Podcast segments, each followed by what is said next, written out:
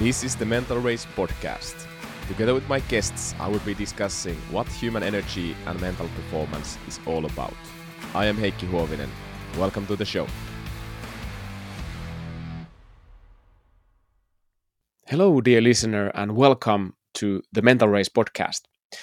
Today, I have the privilege to discuss with Dr. Ana Gallego about conflict resolution styles and tools to improve your closest and most meaningful relationships. Dr. Gallego has been researching acceptance and commitment therapy based interventions to improve social anxiety, mainly public speaking. However, Dr. Gallego has been more recently interested about intimate partnerships and improving those. She's been researching gender-based violence and and what this Nordic paradox is all about, which means that even though in the Nordic countries we have um, the most gender equality, there's still more gender-based violence compared to some countries that have less gender equality. So I would be asking questions about, you know, how does Finnish uh, conflict resolution style on average differ from, say, the style of a Spaniard?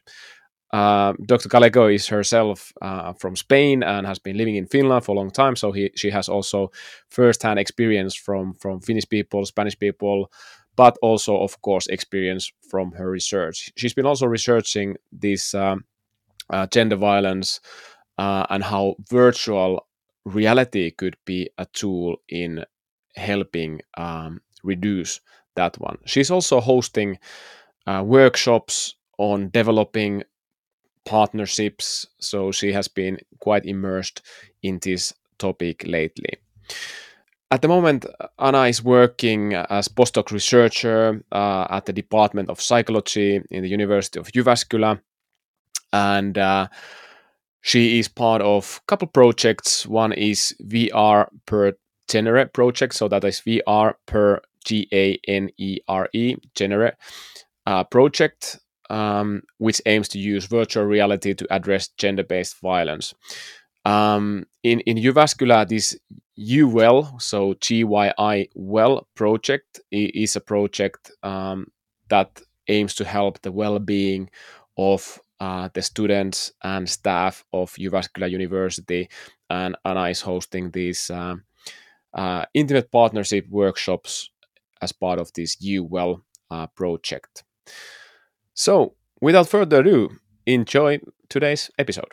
Today, I have the pleasure to speak with um, Ana Gallego, and we have very important topic, which is conflict resolution styles, and uh, talk about also tools how to how to manage conflict in in relationships, especially intimate relationships. And I would like to start first with this question, Ana, that what gives you energy? That's a very interesting question. Um, I think my energy levels vary a lot across the day. When in the morning I feel less energetic and uh, it increases quite a lot during the day. And my peak moment is in the evening where I might be in the kitchen dancing, but in the morning I'm hmm. Low on energy. And usually coffee gives me energy. And I hmm. remember listening this podcast of you with uh, another person. You had a guest and you were talking about uh, coffee and how that affects the sleep. And I, I was thinking that I should actually, oh, you're drinking a coffee. I was thinking that I should drop a little bit the levels of my coffee intake. And at the moment, I'm in withdrawal of the hmm. coffee mm. for 10 days already. Okay. So coffee gives me a lot of energy and of course mm-hmm. like having a day structure of mm-hmm. knowing what I'm going to be doing and the excitement of it it also gives me gives me energy. Mm. Okay, okay, and th- this is interesting that you might be um, especially tilted towards this eveningness what you say and, uh, and what we also started this with before the recording was that mornings you don't you're not so talkative and this is now morning it's 10 10 o'clock that we start this this recording in the morning and and evening you, you are you are even dancing. So it's quite quite a big kind of uh, preference for you perhaps in this circadian rhythm and also being in the academy uh, yourself. So how have you coped with this one? Sometimes you have early mornings and so on and so forth. Yes, uh, I feel productive in the morning when I when I work, but like talking and interacting with people and teaching, that's something that usually I schedule myself in the afternoon, so I, I have more energy as well. Yeah, yeah, okay. Uh, and coffee, one thing. How much you have coffee at the moment? So do do you still have some coffee? You enjoy I'm it? not I'm not having coffee at the moment Ah, because really? I, I notice I sleep Wow. much better and Okay. I really appreciate my sleep. So I, I think it's Mm. better for me not to not to have coffee. Wow, so that's a big uh, decision from you that you, you coffee gives you energy, you like it, but you like your sleep more, so you actually Yes. decided to uh, cut that. Okay, that's a Mhm. tough decision for many Finns. I mean, I think we consume the most coffee in the world world here, and and uh, yeah, but it can have an impact on the sleep. But it's a little bit individual. Some people it's more impact, some people less so. But it's a it's one choice amongst others. What what everybody can reflect upon. Yes, absolutely. I just was listening to my body and see how it affects to it. Yeah. Yeah. Took the decision based Yeah. on that. Yeah, yeah, exactly. Okay, and do the do the right decision for you. What what works? Yeah. Mhm. Okay, great. Uh, hey, let's talk about the conflict resolution styles and what is that? What what is conflict resolution styles and perhaps a little bit theory and your research uh, on that. Mhm.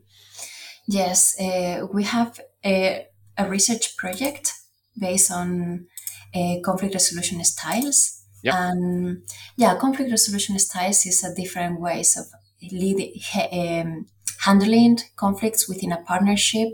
And uh, we are we have been investigating the Nordic paradox, which is the incidence of uh, the levels of intimate partnership in Nordic countries, which it's been observed that is higher than the average levels in the European Union. And also this paradox of the Nordic, the Nordic paradox refers to also the higher levels of uh, gender equality in Nordic countries. So how, you know, there was this professor at the University of Valencia, he was wondering like how could it be that Nordic countries that have the higher levels of gender equality have also Mm. higher levels in the European Union of intimate partner violence. Mm. So we have been studying that uh, at the University of Jyväskylä, and we observed that uh, it's been within a European project, and we have data from Spain and also from from Finland, and we have been comparing it. We ask students about their conflict resolution styles, and in both countries, and they reported that their partners use, like Finnish participants were reporting that their partners use this withdrawal style much more Mm. than the Spanish part, part, uh, participants did. Mhm. The, the partners of the Spanish participants, while the, the Spanish participants reported that their partners used this positive problem solving much more than the Finnish participants were reporting about their partners. And Mm. we also have some vignettes with some situations in which there was a, a couple and, and a, an argument. And there were different parameters how good or bad was the behavior of the male and how useful, useless. And we observed as well that the, the Spanish partners condemned more the psychological dating violence uh, of the male as well as the non assertive responses of the female.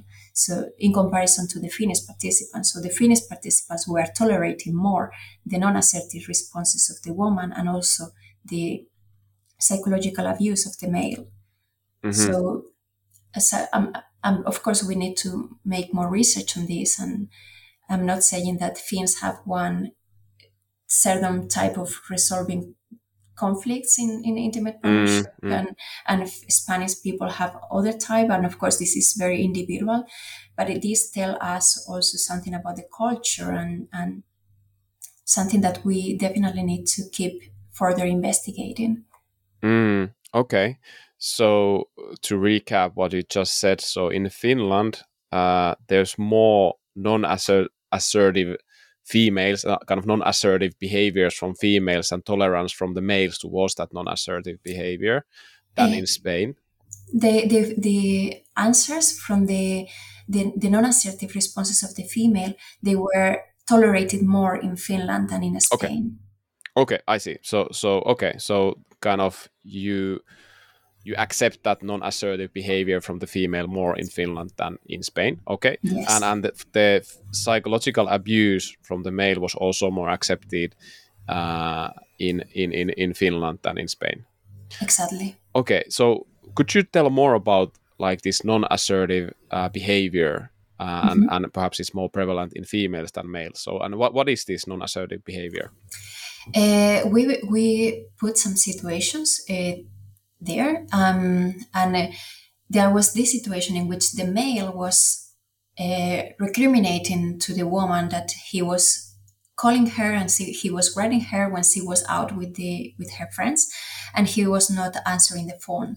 But uh, she was answering in a non-assertive way you know in so that she was telling like oh you're right. I should have been looking at my phone and i should have been uh, replying to you this kind of responses that mm-hmm. um, in terms of, there is also this other situation in which the woman uh, the male wanted to have a sexual interaction with the male and the woman didn't want but she eventually accepted to have those sexual interactions so like non-assertiveness is that you are not following what you really want but you mm. are following what the other person wants to mm. please them to make them happy or to avoid conflicts in that way instead of standing for yourself and saying i couldn't want to have a sexual interaction in this moment or in the mm. other situation uh, perhaps saying something like, I, I know you have been worried about me. I have been with my friends. I wish we trust each other in, in this relationship instead of just following or accessing to what the, the male is, is requiring in that situation.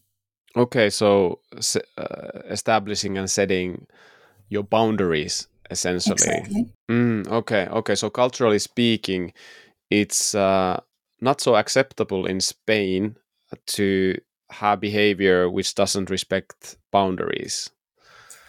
That's what we observed, yeah, like in like, comparison yeah. to, to Finland. Yes. Yeah, yeah. Okay, that's that's very interesting. And and and then uh, the psychological abuse. So could you describe that? So what what does that mean then? And that was also less accepted uh, in Spain compared to Finland. The psychological abuse was the scenes that we that we saw them. Mm. So it was about wanting to have these sexual interactions with the, ah, yeah, the male, which is, which is we have been discussing with our research group within the research group that this could could should be called sexual abuse mm. when when one is forcing the other person to have sexual interactions with mm. them and, and and when the other person doesn't want to to have them. Yeah. Okay. Okay, okay. So so there's a cultural difference there than in Finland and Spain, also in that one, which is which is interesting. And and and, and then then about the conflict resolution styles that uh, in Finland there's more withdrawal, right? And and in Spain there's more positive problem solving type of thing. So could you tell more about this withdrawal style and and then this positive problem solving as well? Mm-hmm. Uh, the withdrawal style, it means that uh, to leave the problem without being solved, for instance, leaving the room or, uh, but not coming back to the problem, not mm. discussing the, the matter. Uh, while positive problem solving is about making uh, compromises. if one person wants to, for instance, go to, to the cinema, but the other person wants to stay at home and you know, like making a compromise that, for instance, let's go today to the cinema, but next day let's be at home or let's be now at home. And, or maybe I, I, I compromise here, but in another di- different thing, let's balance how we make compromises. Mm. So it's, it's about sitting down and discussing and how important it is for me to go to watch the, this, the, the film or how important it is for me to be at home. So really listening to the other person and, and being able mm. to do in this moment what the other person wants and perhaps in other moment the other my partner can can compromise and do what i what i want to do in in mm. that moment. All right. So so the withdrawal is kind of you just neglect the whole thing. You try to put it under the carpet. Nobody sees it. Let's try to avoid it. And the positive problem solving is okay let's figure out a way how both of our needs are getting met over a course of a time period. So not necessarily today, everybody's getting their needs met, but you know, over the course of a week, a month, or whatever, we will get our needs met. Let's do this together. Let's problem solve. Yes, exactly. It's exactly mm. that. Okay, okay. So so it sounds like a much much more uh, positive and uh, productive and proactive um, style, of course, than the withdrawal. However, we see this a lot, and and and like um, I, would say that guilty as charged myself as well. That this is my default style, this withdrawal, and I've seen how uh, dysfunctional it can actually be that that you know when there's a conflict situation when there's conflict of needs she wants something i i want something it's easier for me to just you know leave and put it under the carpet uh, fortunately my wife has been uh, very non-accepting towards non-assertive behavior from my part. So let's say she's more spanish in that regard. And and uh, and and and so it has been really good for me actually to start to learn uh, this this this problem solving style. Mm-hmm. and and i've noticed how this has been beneficial for me also in other relationships that that you know you can start to practice the same uh, problem solving uh, skills with others as well. And you know really find win-win situations rather than you know closing your eyes and being being naive about things and uh, and and let's say unproductive about things. So so but um, what what would be your advice uh, on on these people who have this withdrawal style? And you are in an interesting position because you are spaniard and and you live in finland so you know know a little bit about both of these cultures. So mm. What, what is helpful for these people who then know this kind of this withdrawal behavior in a conflict situation mm-hmm. i could say that perhaps withdrawal for a little while might be helpful like for instance mm. leaving the room for half an hour but then come back to the problem because as you said like putting the the problem under the carpet might not be helpful and and eventually talking about it might might make the relationship stronger mm. Um, yeah i know i know it's, it might be difficult sometimes to talk about some topics but also I think it's important to put it in perspective, like how this could affect my relationship in, in the future if we now have this topic and we solve it. Um, mm. It helps me personally when when I am, for instance, angry or frustrated, or to pause to notice what I'm feeling. And usually I sit down in that moment by myself mm. and then just let myself feel everything that I'm feeling in this moment mm. and mm. and talk with my partner from a from a vulnerable point of view like in a in a in a way that I'm showing what I, am what is making me feel angry instead of showing him the anger. Mm. Like for instance, I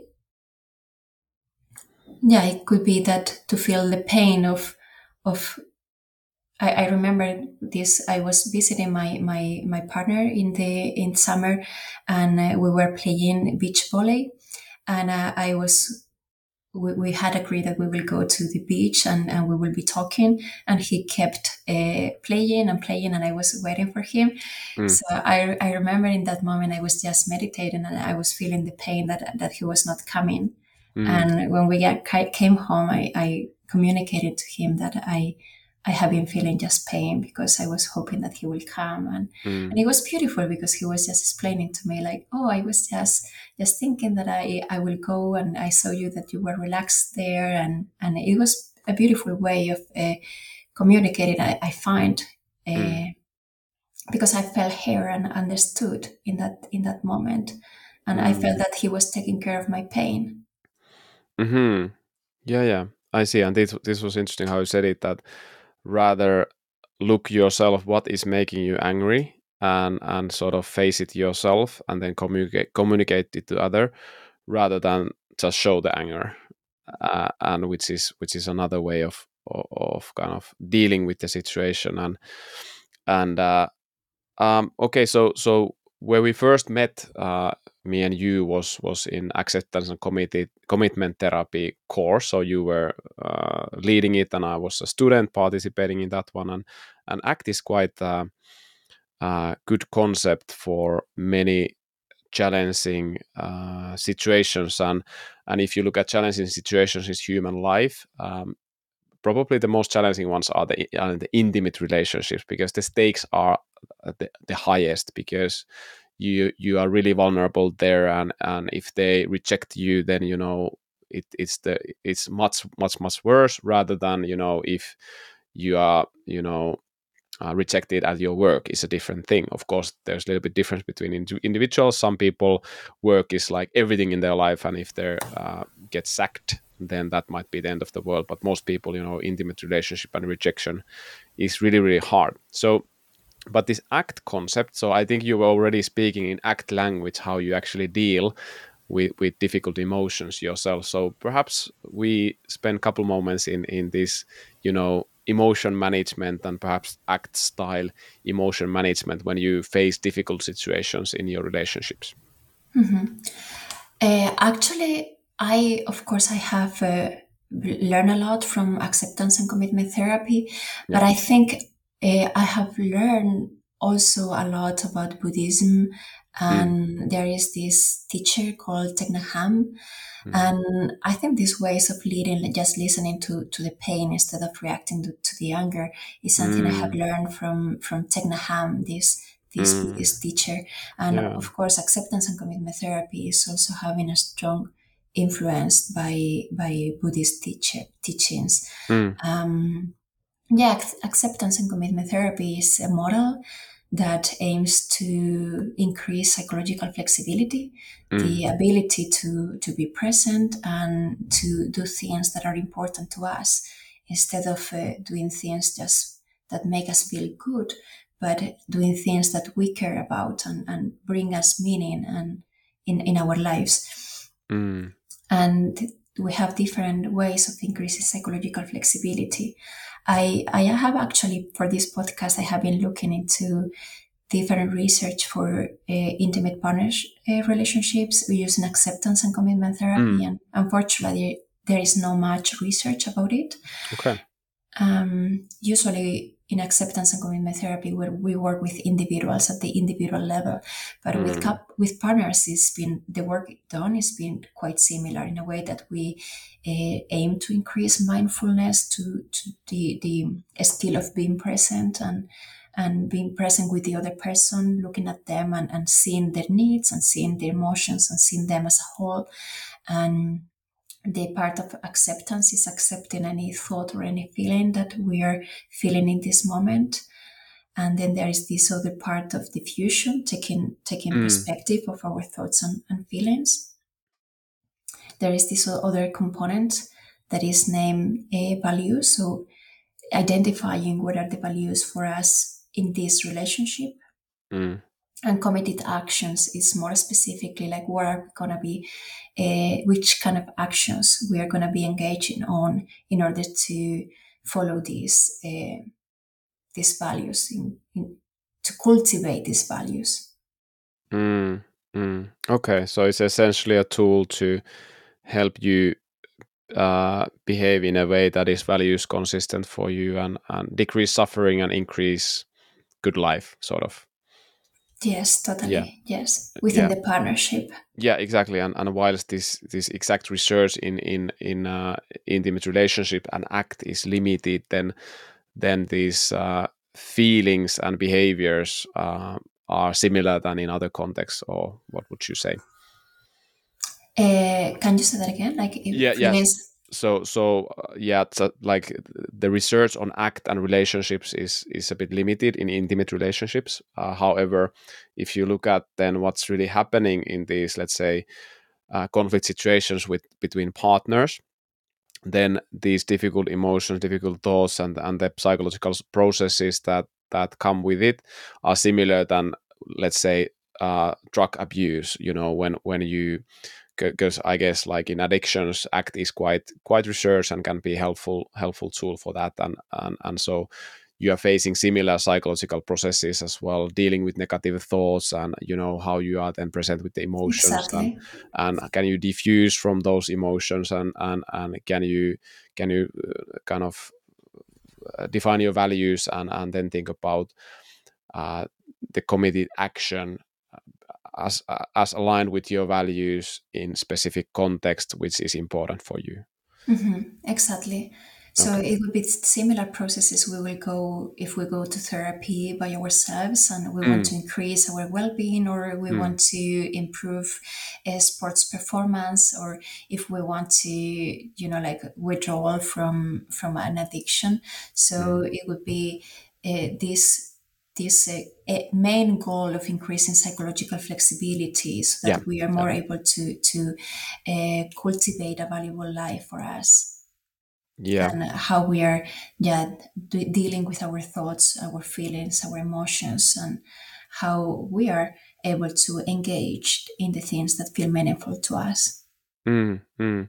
okay and and and this like uh, withdrawing style seems to be like really against this psychological flexibility as well that you are just ignoring it and you just are set in your way of doing that thing. It's avoidance yes. Avoidance. Mm-hmm. yeah. It's avoidance behavior which is kind of the opposite of psychological flexibility. Mm, i see. I see. Okay. What, what do you think of this yourself? So you've been researching this topic in spain and finland and and uh, you've been living in Finland and you've been living in Spain and and so what's your kind of personal take on this cultural thing of withdrawal in Finland versus perhaps uh, more assertive style in Spain?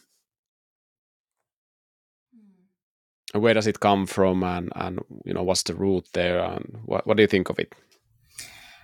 Uh, perhaps shyness could be a factor like mm. these like facing things and and being uncomfortable in that moment i i don't know how if shyness could make any you know like because if we talk in intimate partnership perhaps doesn't make an influence but when we talk in other types of relationships like being there and facing the situation perhaps shyness could make uh, mm-hmm. but this is just like some hypothesis or, or like just I, I don't I don't know exactly mm. what are the roots. Yeah. So actually, I have seen, I have witnessed many situations in which people have been like very, very, very honest and saying things that were not nice to perhaps to the other person, but were constructive. And I that's something I really appreciate from the Finnish culture. I mm. think like people are really, really uh, truthful and honest, and that's mm. that's admirable. That's what, mm. well, while I think in Spain people are, are not that truthful when there is something uh, that is not that positive to say to, to another person, they might hide it and or they might even say something something positive when they don't mean it. Mm. When mm. there is, for instance, there is sometimes in Finland, uh, at least this, there is this karonkka thing when you finish your, mm. your, PhD, and and that is a moment in which you are really, really truthful to everyone in the room. And I have seen a lot of a lot of things there which I've been really surprised to to witness, and and I mm. appreciate it. I like to to be open, and I like that to be honest with each other.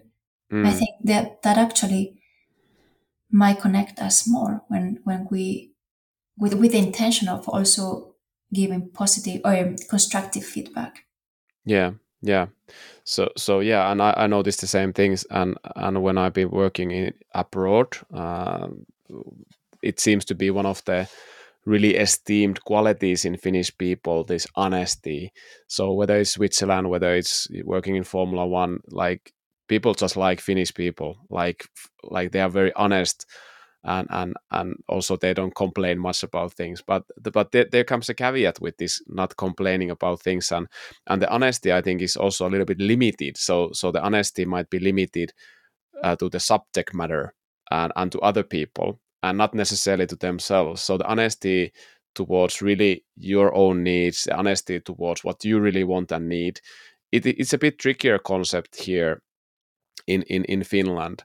And you could, I think you could look at it uh, from multiple perspectives, like um, at attachment theory, like we have more like uh, this uh, ambivalent or, or, or like insecure attachment styles in Finland. So there has been less, like traditionally speaking, there has been less of this, um, you know, validating of of of the needs of the of the child. Uh, uh, it's changing a little bit in Finland as well. So, so you know, the parenting has been changing so that you are the parents are a lot validating, you know, the needs of the child and the emotions are being heard, and you know, this gets strengthened and strengthened.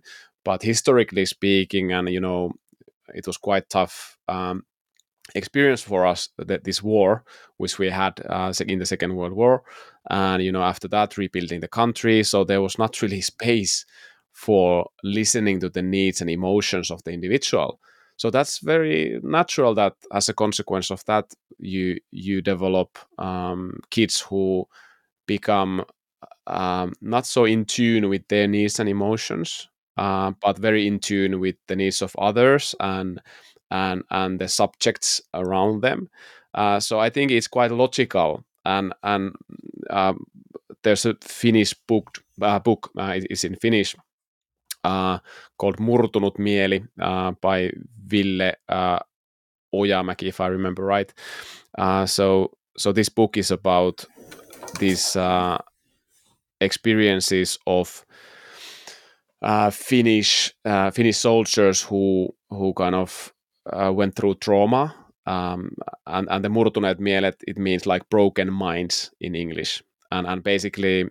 Um, there has been like a long-standing soldier myth in Finland how the Finnish soldier is tough and there's no emotion. And and you know that served a propaganda purpose you know at the wartime you know if you have lots of people uh, fleeing from the from the front line you know it's of course not going to be good for the overall country.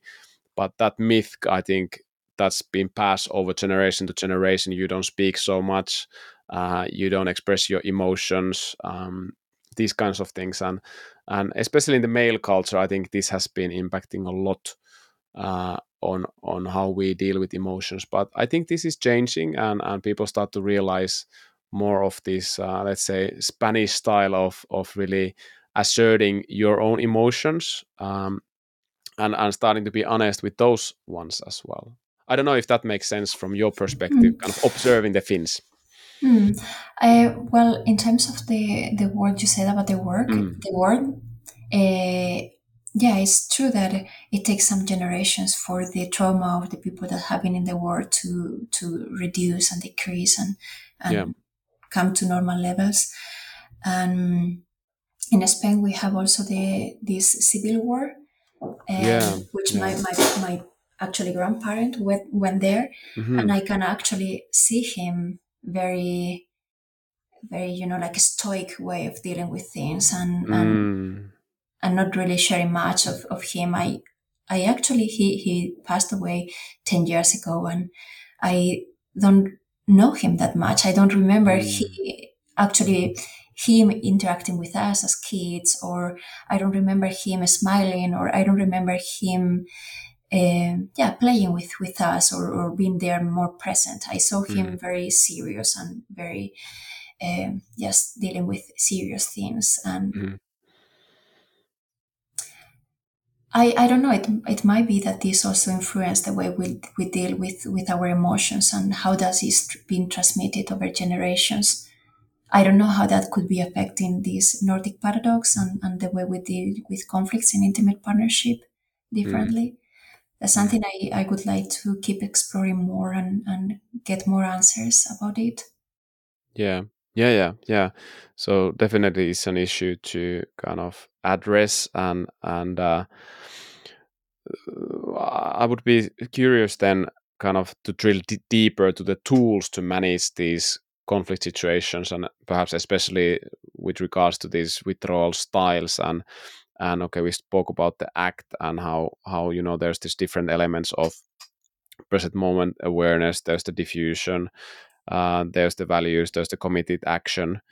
Um, so could you could you tell more and and practical advice that you know let's there is a conflict now and and you could perhaps give an example of a conflict and and and then what would be best way to deal it. Okay you told a little bit about yourself that perhaps 30 minutes time for yourself recognizing your emotions so on and so forth but perhaps use this act as a framework that what are the different steps that you could do so that uh, these conflict situations would would uh, lead to better outcomes? Mm-hmm. There is a lot of research done by John Gottman, and he, he has this labyrinth of love, and he has been putting couples in an Airbnb with a lot of cameras, and he has been observing how couples interact and mm. they he divides people into the masters and the disasters. And the disasters, uh, he said that they do a lot of, uh, you know, like how they deal with the with the um, conflict.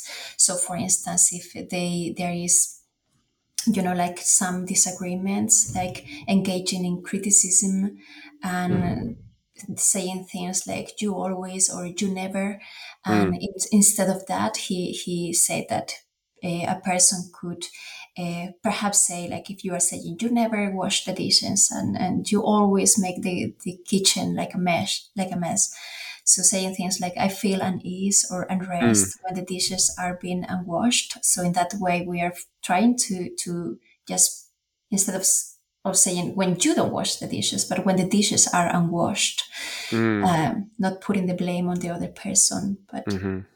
just putting it generally and putting how you feel about about that, and mm. uh, perhaps we could make an effort, both both of us, to wash the dishes after eating.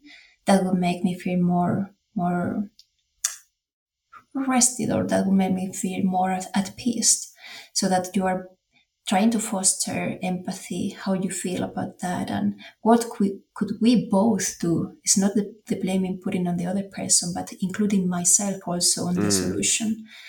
Mm-hmm. And then there is also this con- contempt, which is about sarcasm and cynicism and mm-hmm. name calling to the other person.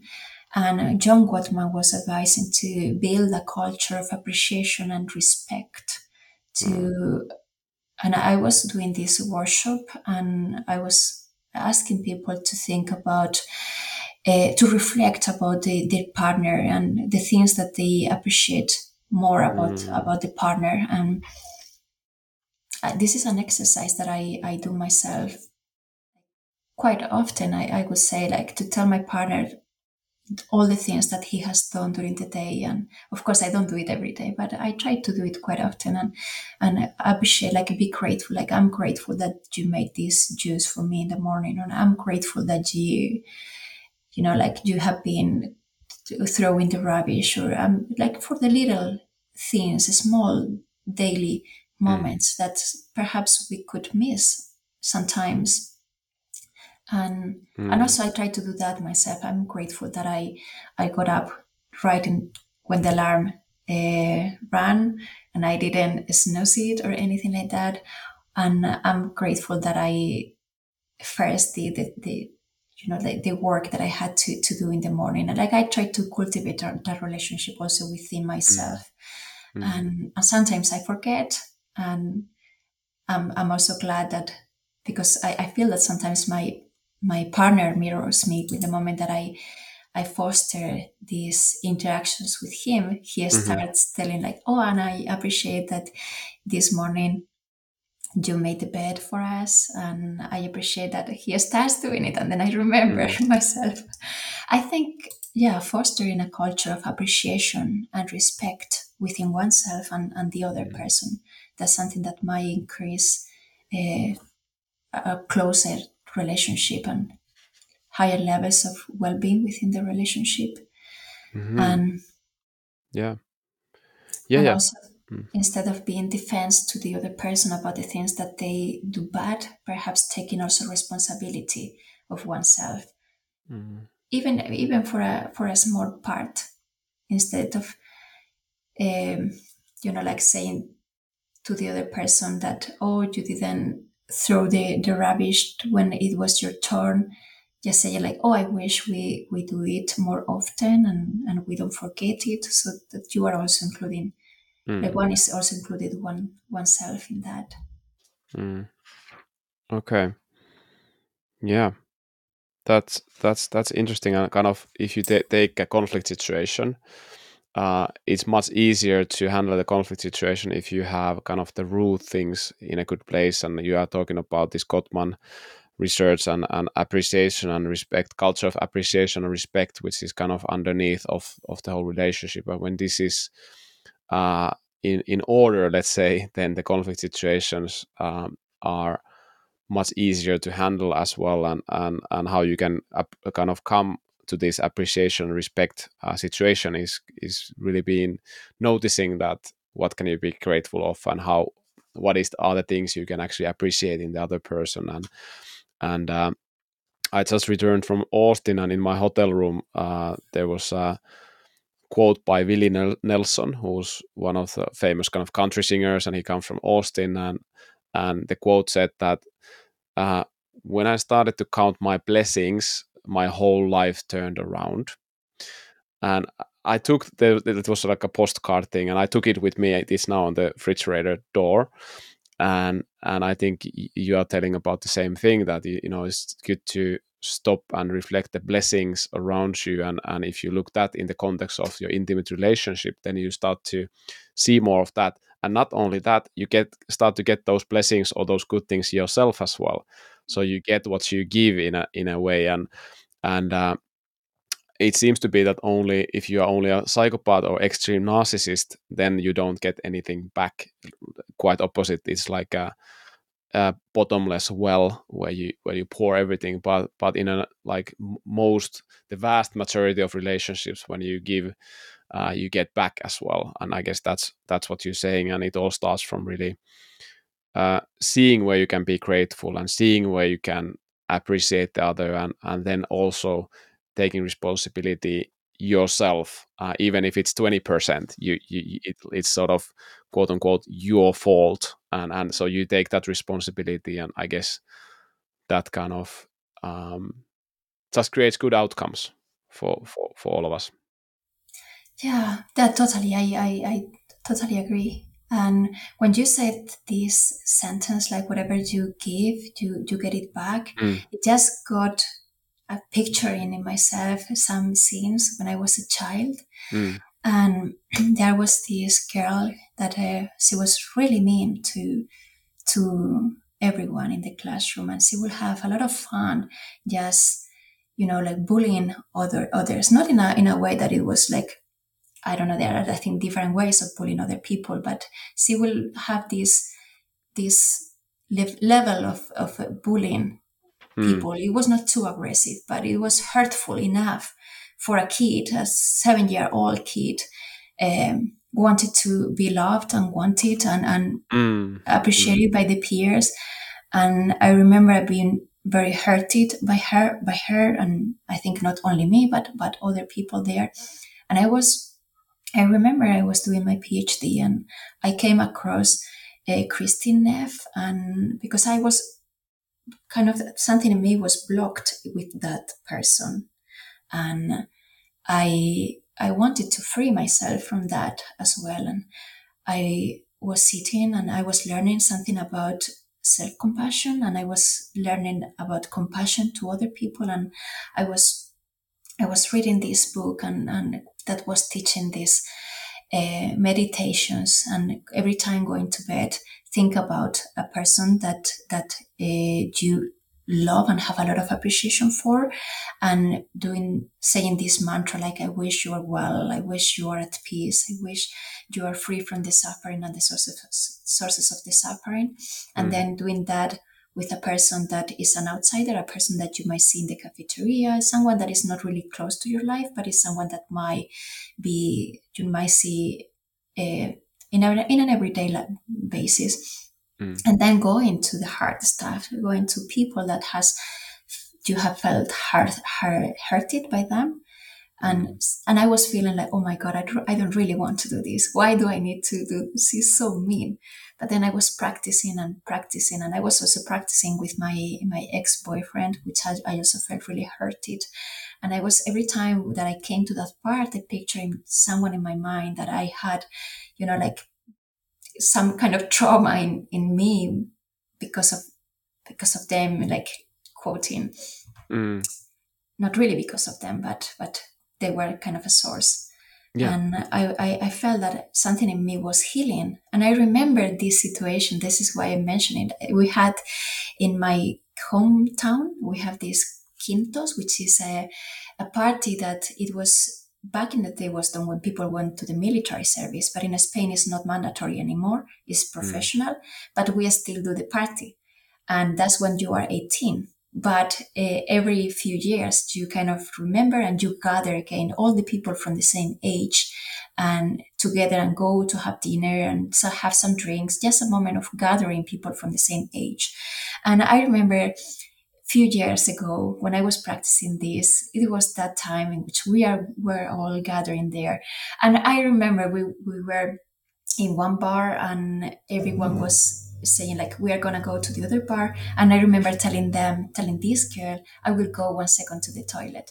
Mm. and everyone left but she was there waiting for me that i come to the toilet. And i remember the interaction we had before that moment. It was so warm and i mm. felt i felt kind of love from her. And I, I felt love coming from me to her out of all this practice of uh, really wish, wishing her well and wishing mm-hmm. her to be at peace and free from mm-hmm. suffering and the sources of suffering. And I, I mm-hmm. remember how that was coming to me in that moment when mm-hmm. of course I knew where the other people was. I knew that they were in the bar yeah. next next door, but she yeah. was there waiting for me and I I felt that that was a an amazing gesture from from her side and mm.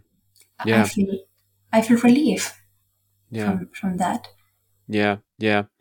So, uh, like, I think this is a beautiful story, and and a lot of times the negative emotion uh, that you experience is a poison you drink yourself, uh, totally. and, and and you kind of are tempted to blame somebody. So find an outlet and a reason for your pain, and and this becomes like a never ending battle. And, and of course this is very sad when you when you see what's going on in the world with in in, in ukraine in, in palestine israel um, that how people are fighting on the top of the iceberg mm. if you will. So there are different emotions and, and the emotions stem from some place and usually they stem from you know your needs are not being met you are not being heard uh, and and they are on top of the iceberg. And and people are judging other people based on what's what you find on top of the iceberg. So the anger the frustration the bitterness the sadness all of that people are judging others based on that rather than okay what's happening underneath that uh, you know below the waterline? There's the big iceberg there. It's not on the top of the iceberg it's what's below there. And and and how, how could you see that more? So what you said in the beginning that how could you listen to the pain rather than the anger uh, or something like that. Exactly. Uh, and um, both in you and then the other, and your experience of you know listening to that, uh, kind of meditating that other person and what's beneath that iceberg. You know that's gonna heal you, and then that's gonna heal your relationship as well. It's quite interesting. Mm. This I was mentioning before Thich Nhat for mm, yeah. when I uh, that I learned from him about sitting and, and really listening to, to myself and mm. my emotions and my needs.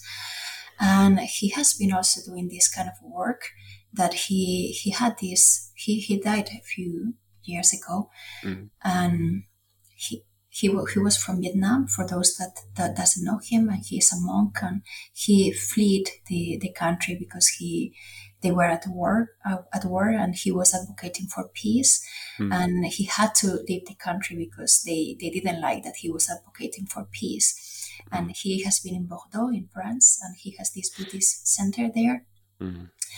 and he has been hosting people that were in war from different sides of, of the war and really sitting there in, in different places and, and then uh, going step by step, just seeing each other in the same room mm. and and being able to just see each other and then going back to meditate and going back to to to face the other person and start verbalizing and and and talking to the other person i think if we speak from from a place where we don't try to harm the other person but just try to communicate what are our why we are hurted and why we are mm. feeling anger and yeah. i think we will be in a generally speaking in the world we will be in a much better place if we consider the other persons as well and mm-hmm. their emotions and and their needs yeah yeah as well as, as ours and we communicate from from that place mm-hmm. as you were saying in the iceberg like in the yeah. deep in the iceberg mm-hmm. if we mm-hmm. go there instead of being at the tip yeah yeah uh, I, I guess also the pace of the modern world and the social media and all of that, it kind of makes us play on top of the iceberg a lot, and we don't really stop and really kind of uh, inspect what's beneath the waterline for us ourselves and what's beneath the waterline in the iceberg for others as well and and then we it's very inflamed uh, mm. space uh, to to to problem solve mm. yeah yes social media is such a funny funny thing like how we present ourselves and how other people perceive us how that can be manipulated to be perceived in a certain way that might might not be who we are. Mm-hmm. Yeah, exactly, exactly. Um, um, so so we we discussed also about empathy a um, couple years a couple weeks ago when we were planning this podcast, uh, and you had some some uh, interesting experiments um, with uh, uh, kind of people who were in the prison uh, because of of violence and sexual violence and stuff like that and then you you use some virtual reality with those people and and um, and could, could we speak a little bit about that perhaps the uh, concept of empathy and and then also your um, research on the virtual reality front mm-hmm. Uh, this has been part of the VR per Gender project, and in Finland we have been doing it with people in the mobility crisis centers, and they have been doing it voluntarily. However, in Spain, it's been with people in prisons, people that are condemned because of a gender-based violence crime. And mm. what we have been doing is to create a VR uh, scene glasses in which offenders put the, the glasses and they are able to embody a a female avatar and they are able to see a male avatar who is psychologically speaking abusing mm. them and executing some aggressiveness and throwing objects to the floor and, and going towards them and inviting invading their space. So with this we want to increase empathy and perspective taking. And of mm. course empathy has been defined in different ways. And for us, we wanted the, the offenders to feel what a female person might, might feel when, when they get abused. And I'm mm. not saying that only males are abusing and only females are mm, abusing. Mm. So it's, it's also the other way around yeah. as well. Um, we have been conducting this this experiment as, as there are the numbers are much higher for males perpetrating females than, than the, at least, I don't know, perhaps males don't report that much. And I don't know. We observed mm. that there was, we, the levels of um, recognizing fearful female faces increased as a building block of empathy. Mm-hmm. However, when we look at the empathy skills, we didn't see an increase on them. Okay. But uh, it was only one and a half minutes intervention. Mm-hmm. I, I would like to change that and to you know like go for the next step to that uh, uh, to that uh, study, and I would want to work on management of emotions mm. and dealing with anger, dealing, using virtual reality for people to learn how to deal with with jealousy, anger, mm. um, things like that, so that they don't they don't shout their partners or they don't uh, abuse their partners and they learn how to react in a way that is yeah. more adaptive and help them to have a better relationship with their partners mm. yeah I, I see. So so if you use virtual reality you are helping um, the people who have been uh, sexually offensive or violent towards others. You are cueing them to notice um, kind of no, notice that, that that's not not good, but that that noticing uh, is not going to be enough to change behavior. So you need to have something else. So you need to be able to really deal with your emotions. And could you tell more about that? So how would you? Oh, I think we have talking to, today talked already already about this topic, but uh, what is there something more to say about specifically how do you handle anger and how do you manage those emotion, emotions? Mm. Mm. Yes, uh, I think psychological flexibility could help yep. to how to learn how to manage our emotions in a way that we might notice it we might notice the anger and then the value part how do i want to react with this mm. anger yep. Uh, do i want to shout to the other person do i want to pa- punish uh, punch the other person and how would that affect to the life that i want to live the relationship that i want to, to have with my partner versus if how, how else could i could i react in a way that promotes a better relationship, like a, a, close and warm relationship with mm. my partner. So putting putting values yeah. there in, in, in, into place and mm-hmm. and let people choose in, in that moment. Mm-hmm. I this is something we are still or, or thinking about it, how we could create such a scenes that could help people manage their emotions better. And so this is an, an, an ongoing discussion currently at, with with the research group in Spain. Mm-hmm. Yeah, and I think this is super super important. And um, I mention again this book by Robert Sapolsky, Behave, and which I've done several times in this podcast, and is just a so good resource for many things. And and one is this aggression, and specifically displacement aggression.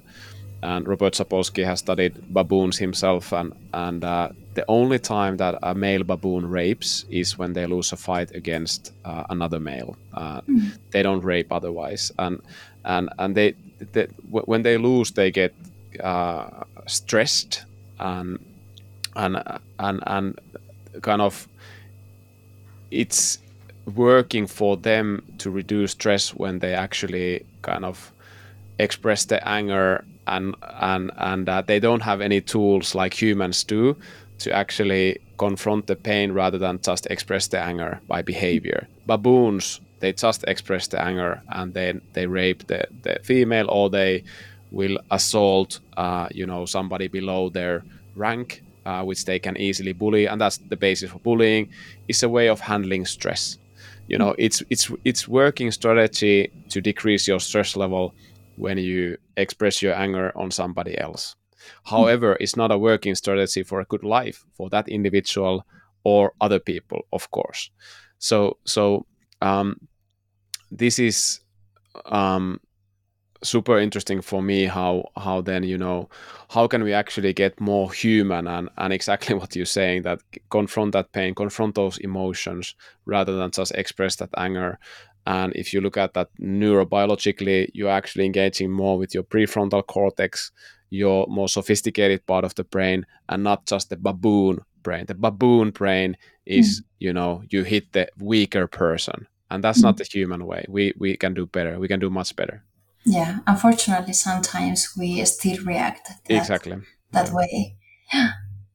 Yeah. Because that's part of us, but but yeah, we can do better also. Mm.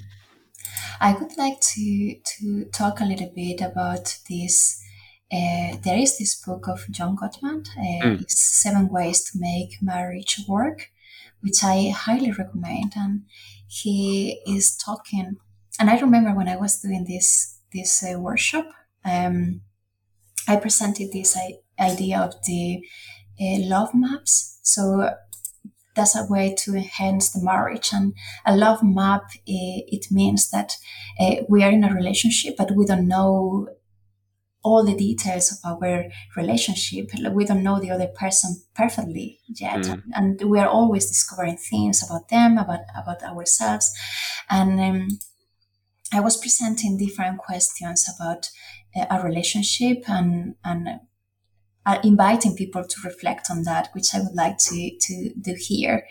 And for instance, if we could take time and think about uh, what is my partner's biggest dream? That's a good one.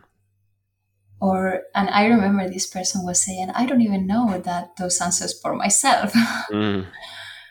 or, what are the stress that my partner is undergoing in this moment?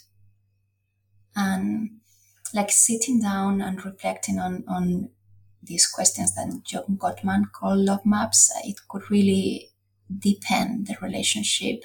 So things like what is your greatest fear or disaster scenarios? What is uh, my your favorite way to spend an, e- an evening? What is mm. One of your favorite ways to be soothing? Um, mm. Also, we were talking about the ways of of uh, that our partner wants to be loved and that we show love mm. to them and we, we, we care about them.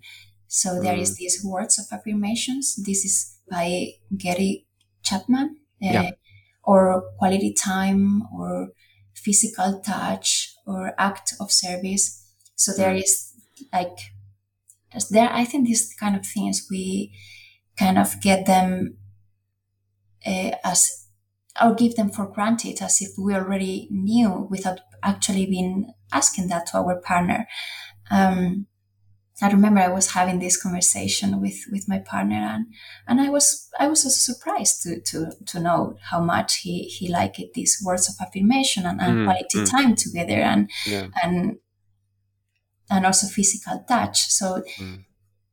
yeah, I think these are conversations that are, might really deep our relationship with our partners and and I think it's important to talk about topics like finances and uh, it's common in, in some relationships to talk about how we handle money and how we how we are what what our our goals in in with the economy but mm. in some other couples they, they don't talk about that at all and, and they might not even know how much money does their partner earn and how much the partner doesn't know how much they earn and you know there is a miscommunication there or about having kids if they are just meeting each other like those kind of conversations like mm. might really deepen the, the, the relationship and they might find that they actually have different expectations one might have might wanted to have kids but the other one might might not mm.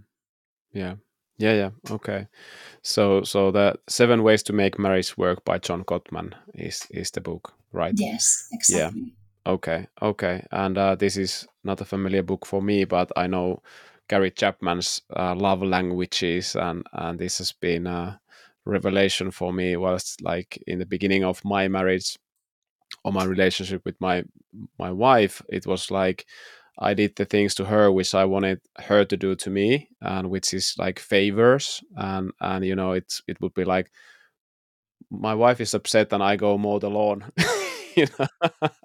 you know, so and and and and that's something that i thought that she would like that you know the mo- lawn is mowed and and or i take out the garbage and or i make the food and i make you know acts of service and zero effect she gets more mad i'm like what i'm doing all these things and it's not it's not helpful for you and and uh, then then actually understanding and she what she wants, what she needs is the quality time and it's the touch. It's really, really, those are the key things for her. And so if I just do what I think I would like myself, it's is not gonna be effective. So this is what I learned the hard way, and now can laugh about it. But but uh, it's a nice concept. This this love languages, and and then you kind of brought some other things, the love maps and different questions like big, what are the biggest dreams and and earlier on i think what was fundamental for me to hear from you is this you know this appreciation and, and respect and that's kind of the foundation for everything and how you can actually cultivate that yourself uh, by asking questions but also kind of meditating or reflecting yourself that that what are those things you're actually grateful and and um, then you can see those more. Yes. That's beautiful to to witness your how how also in your relationship those things have been evolving and and mm. yeah i'm always amazed and and to see how how relationships evolve and how yeah people cultivate cultivate their relationships yeah yeah uh, exactly exactly okay okay anything else to say about you know managing emotions improving relationship improving your empathy uh, just getting better at making your relationship work? Was there something we missed? Hmm.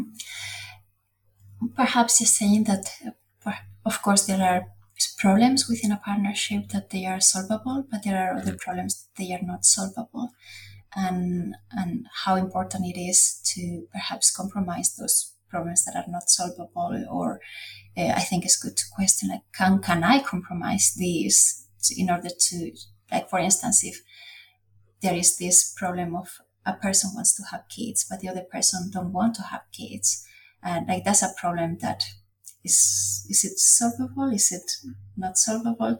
So that people need to really discuss and, and talk about, about what do we want to can i compromise not having kids? Or can i compromise having kids when i when i don't want to have it? And and yeah have conversations being open with your partner sitting down and, and discuss and be truthful to oneself and, and to them. I think those are important things within a, a partnership mm. Yeah, okay. So it's good to be realistic that not not all problems can be solved. However, if you want a relationship, you want you will have conflict as well. You will have problems as well. That's gonna be the case, and and uh, the more uh, you care, I guess, the easier it is also to have conflicts because uh, then then the stakes are higher. If you don't care so much, it might be no conflict at all. And this is what I've seen traditionally in some of the Finnish relationships as well that never conflict but not a happy marriage uh, I, I would not i'm not not an expert on this i would not not say that you need to have conflict to have a happy marriage no but but uh, it's just my observation that sometimes i've seen uh, culturally in finland that avoiding conflict no conflict at all and i don't know if they're actually happy so what, what do you think actually yourself having researched the topic about in let's say importance of conflict uh, for a good relationship mm.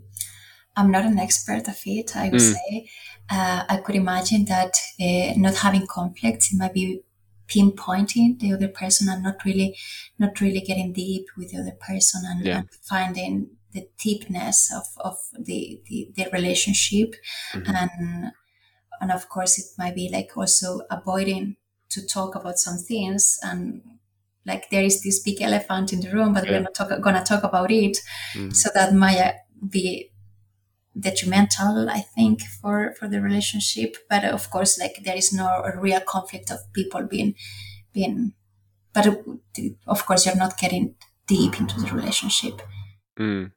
Okay yeah. Because me the, the, for me this conflict is really dear topic also in the sports world. Uh, I've seen how conflict can really help everything get much deeper level, much more honest level, much more productive level.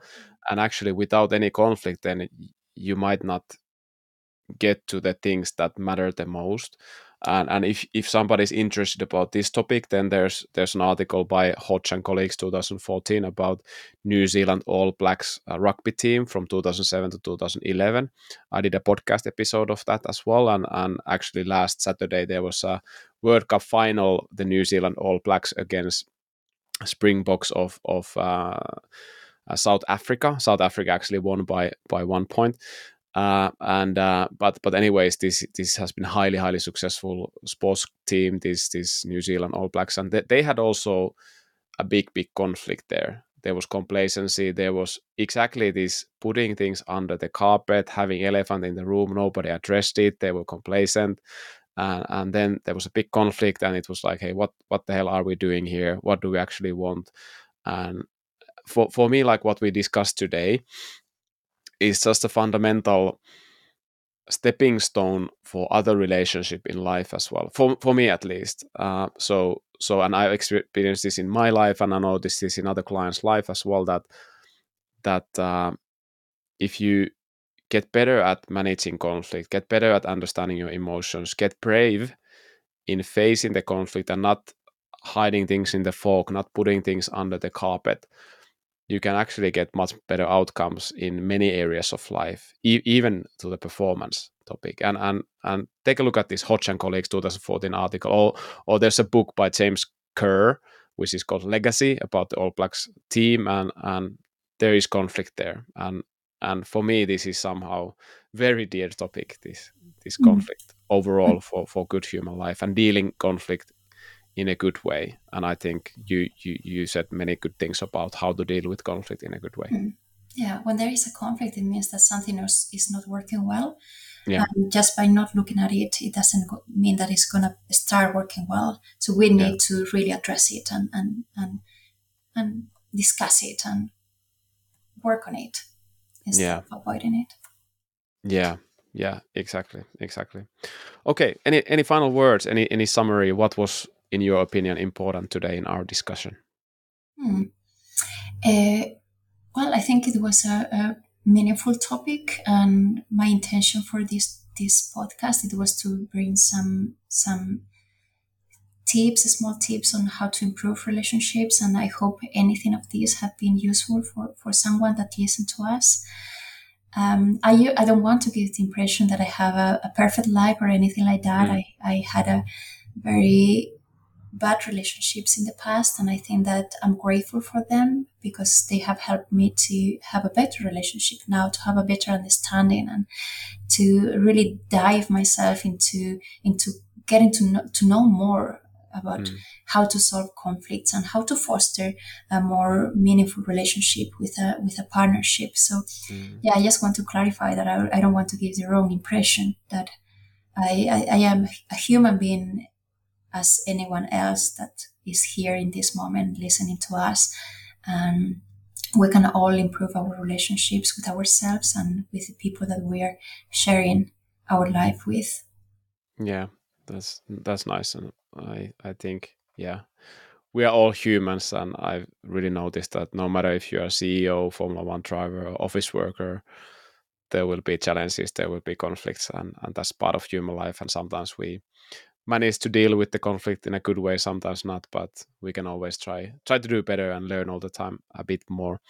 Uh, you mentioned the workshop you hosted many times in this pod- podcast, and is there new workshops coming, and also kind of workshops which people could even participate? I guess that those are in in in Finland, anyways. But but do you have workshops coming in this uh, conflict management?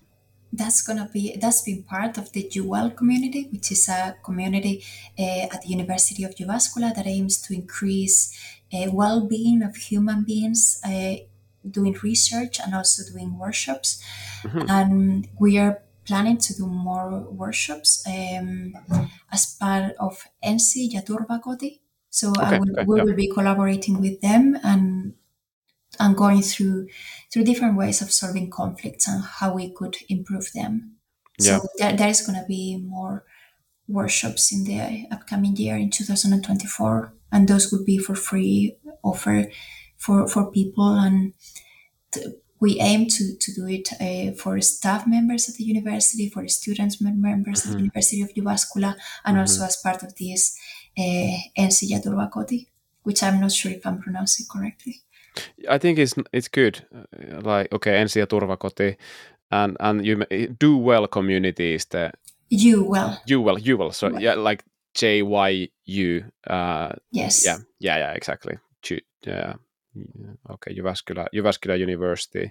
Well, J- well. Yeah.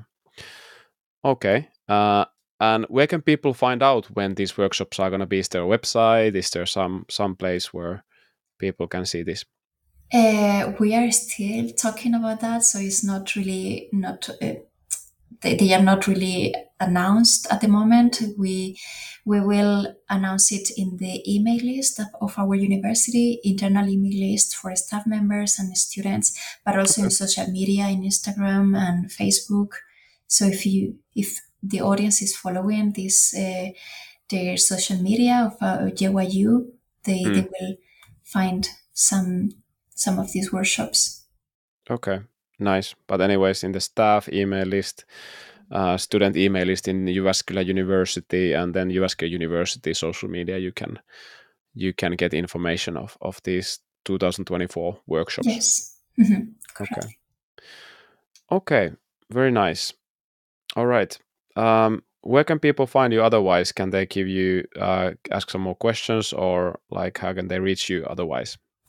So I don't have a web page yet, Mm. but it could be through email. My name is Ana with one N. So ana.gallego at jyu.fi. Yeah.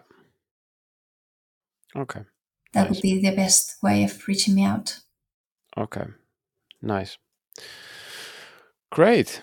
I think this was nice discussion and and um, lots of important points and topics for I think all of us human beings who who are together in this mess which is called life. So thank you, Thank Ana, you. For, for sharing all of this today.